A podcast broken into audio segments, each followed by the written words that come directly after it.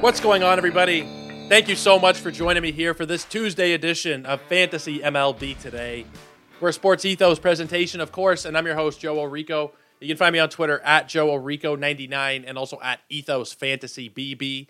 ETHOS Fantasy BB. We post all of our new podcasts, articles, different news and notes from our writers, and all of our baseball content in general there. Once again, Ethos Fantasy BB. If you're not on Twitter, then please go to sportsethos.com. That's where you'll get all of our content, including our recently released and always being updated uh, NFL draft guide.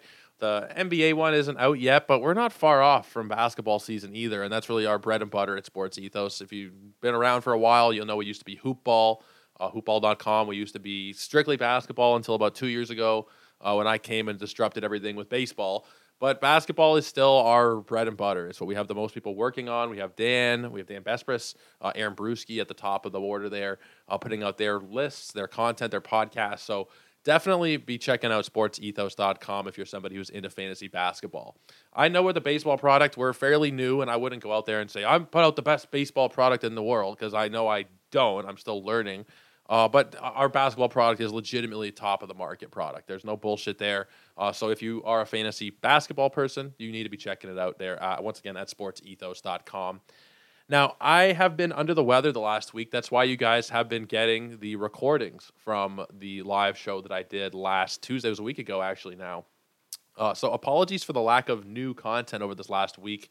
I came down with something. If you guys listened to the live show and if you heard it back, uh, I was sick on that like I woke up sick on Tuesday morning. I didn't really, you know, I, I, felt fine going to bed Monday evening, you know, excited for the show, and I wake up about six in the morning on Tuesday with a sore throat, and I think, oh my god.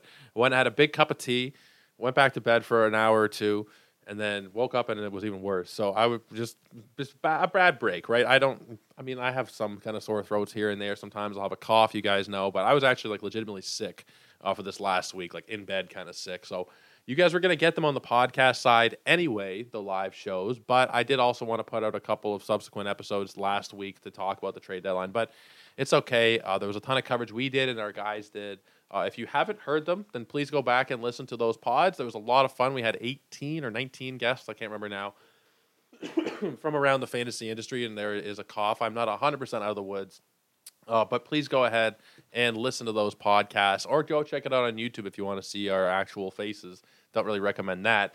Uh, but the content was really good. We had a lot of fun. We were going through the trades of the day. It wasn't you know, a crazy busy day uh, in terms of the trade deadline. Last year, I think there was a lot more activity, especially after the deadline finished. Last year, there was a couple of trades that came out. I think it was like Merrifield and Raisel Iglesias, and there was a couple of trades that were bigger last year. Overall, it was more fun last year, I think, but uh, we had a great time this year as well. Uh, but that's enough of an intro for rambling out of me. Uh, we're going to be doing a mailbag today because we haven't done one in a while. I know you guys do like those. It is Tuesday, and Tuesday's my long work day. I did get back to work today after being off because, like, like I said, I was sick. Um, so it was a long day, but we are doing the mailbag here.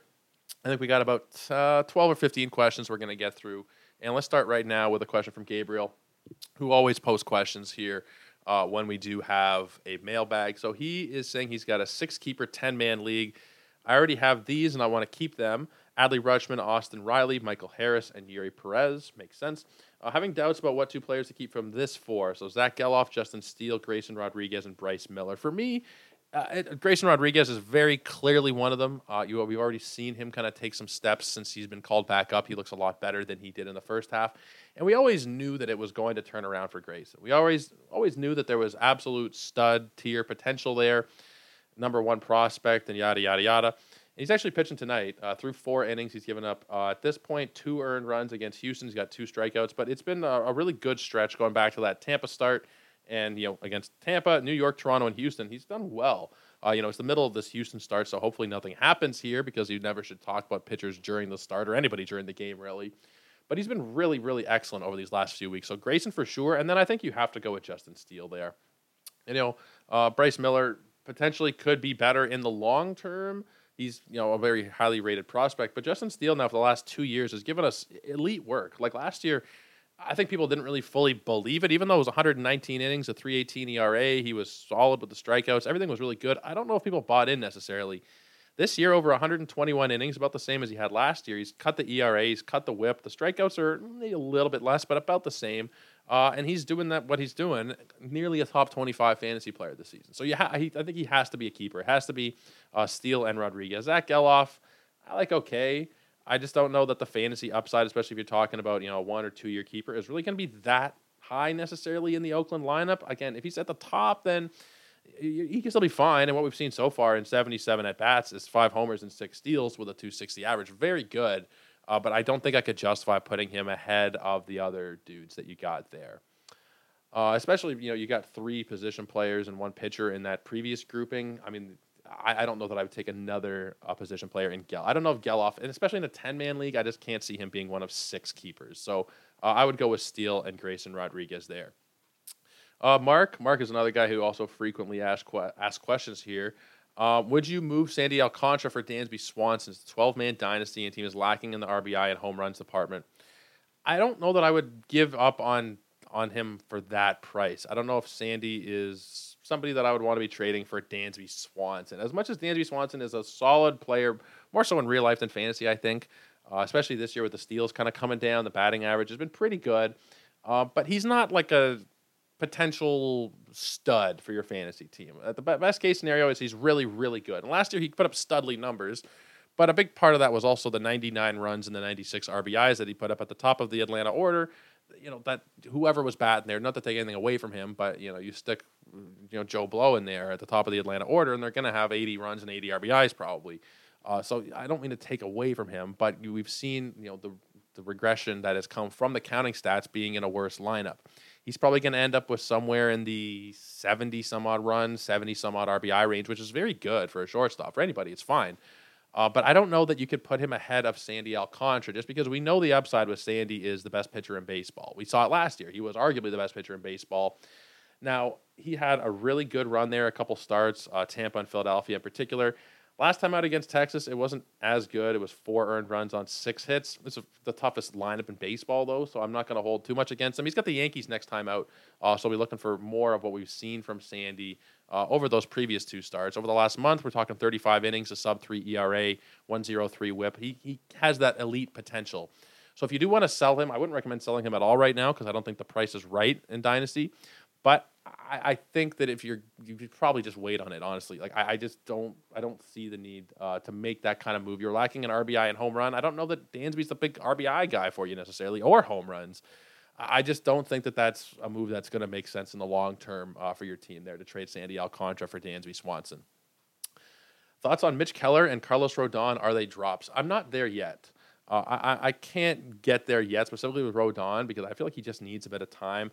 With Keller, I'd be more inclined to drop Keller than Rodon at this point because, well, it's been bad for a while, but then he also lost his catcher at the trade deadline, Austin Hedges. I'm not actually sure about how the splits work out, about how often he caught Keller in particular, but um, Austin Hedges is one of the more well renowned framers um, slash pitchers catcher kind of guy in baseball not having him behind the plate anymore, having to go with the young guys that they got back there, I, I don't know that that's conducive to a lot of success. I still think that he's going to be better than what we've seen these last few times out. It's been horrendous, and he's pitching today, and I mean, of course, it's Atlanta, and it has not been a great run uh, so far tonight. But I don't think we can drop him yet. I think that you're still looking at a guy who's going to strike out a lot of batters, 25, 26 percent, decent walk rate and all the pitching indicators are better than the actual ERA. So, I mean, you're talking about somebody with all their pitching indicators below four. That's not something you see very often. 388 SIERA to go along with a 378 XFIP, a 390 FIP, and a 394 xERA. All of them below four usually means good things. Above league average strikeout rate, below league average walk rate. I'm still there with Mitch Keller. BABIP and left on base percentage pretty much right at the league average, 304 and 70% uh, respectively there. So I, I can't I can't get behind dropping him just yet. Carlos Rodon has been dreadful. Like there's there's no denying it. Carlos Rodon has been awful, and people are dropping. People are dropping both of them. Uh, if you go to Yahoo Leagues, Keller's down to 72% when he was well into the 90s for most of the year. And Carlos Rodon right now is at 76%. Now, he is on the IL. He does have a hamstring strain. That's not enough for me to drop him necessarily. If you have no IL spots and you're absolutely desperate, and that, that this is what I said. My response because I'll usually answer these on Twitter and then I'll expand on the podcast. I said I wouldn't yes unless I wouldn't yet unless you're absolutely flush with pitching and desperately need the roster space. So I just, you know, with Rodon, he's going to continue throwing while he's on the IL. This is a hamstring. This is not something that's in an elbow or shoulder or forearm or whatever. I don't see this as being a massive setback. Yes, it's annoying. You have to go a couple weeks without him, but if anything, it might just let him catch his breath a little bit and just look back on what hasn't gone right so far this season because nothing really has. He's been injured the whole damn time. Now that he's come back, he was excited. We were all excited for him. And in six games, his ERA is 7.33. It's been it's been a train wreck. But we know the talent is that of a top five starting pitcher in baseball. I think it is. A lot of people would agree with me there. Rodon is ridiculous. I wouldn't be dropping him yet unless you are in a serious roster crunch. You have no or limited IL spots, and he is the worst player that you got to cut. I, I don't see that being a likely situ- a situation for a lot of people, but if that is the case, then sure, cut him. Uh, I just don't see that being the case for a lot of people. Uh, the upside there is incredibly high, and I, I just can't see myself uh, wanting to cut them unless it was a desperation move.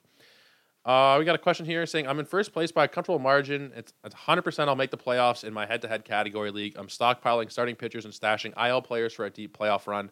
Any tips and strategies given my situation to make sure I win this whole thing? Well, head-to-head, you're never going to be able to guarantee you win anything. It's a crapshoot. It's it's like the Major League Baseball playoffs themselves, right? The better team does not always come out on top. It's the playoffs in general, but specifically baseball, hockey, the randomness that you see from those postseasons, even football. Because basketball, you you know, the one seed versus the eight seed in basketball, you're gonna win. The one seed's gonna win. They're very rarely, I think it actually happened this last year or the year before, where the one seed, I think it was the Miami Heat that took out the. I can't even remember anymore. Honestly, I've kind of zoned out of basketball.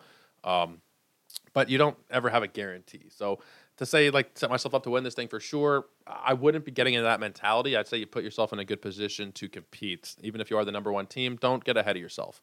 I would say if what you're doing right now is stockpiling starting pitchers and stashing IL players, I haven't really done this myself yet, which we'll be doing on the show over the next few weeks. I'm not going to put a specific date on it because I do want to have all the data ready, but start looking towards those last couple weeks of September and start looking at your. I mean, everybody's playoffs probably start, unless you just leave it at the default. I think they start you know the second week of September, first week of September.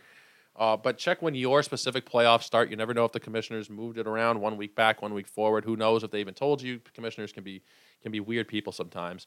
Uh, but I would make sure you know what's going on when the playoffs start. And if you're stockpiling starting pitchers, start looking at schedules. Start looking at who's playing Oakland those weeks, who's playing Pittsburgh, who's playing Detroit, who's playing teams of that ilk where you think you can you know get a good stream. Maybe it's you know you're talking a 10 team league here as well. There's probably going to be some decent arms that are out there that are going to have some decent matchups during those weeks. Now, you can also shoot yourself in the foot dropping certain players, picking up somebody because I think that he's going to have a good week in 3 weeks from now, 4 weeks from now. The schedules change. He could go on the IL, push back a day, sent down, called up, six man rotation, bullpen day. You never, you never know. I might have said bullpen day twice there. Um, but I, you just never know fully. So you can, you know, don't make too many of those moves. Don't be setting your whole rotation now, dropping players that are helping you now because you think that somebody has a good matchup a month from now. I wouldn't do that. But I do think you can start say, taking a look at certain situations, especially in a league that's shallow. There's a lot of options on the waiver wire. Take a look and see who has good matchups for those last couple weeks. That would be the best piece of advice I can give you there uh, if you are going to stockpile starting pitchers. Uh, rest of the season, Bryce Elder or Mitch Keller. I'd have to go with Mitch Keller still. Bryce Elder has really not been great recently. He pitches for a much better team, but the strikeouts are a lot lower. I, said my answer was it's close. Uh, Keller, but very close, actually, is what I said here. Um, I think you could go either way, in all honesty, but it would be Keller just because of the strikeouts for me, I think. Elder also has just not been that great recently. Uh, would you try and sell Jarren Duran? What's a reasonable return? I'm not selling him unless you're getting an offer that blows you away for Jarren Duran. I think the sky's the limit for him you know, early in the year, there was some concern about him not playing every single day, but now he pretty much does. He sat yesterday, but he's back in the lineup today, leading off. He pretty much leads off every day. He's batting 307, 23 stolen bases, eight home runs. He's been fantastic. I wouldn't sell him unless you're getting a great offer, in all honesty.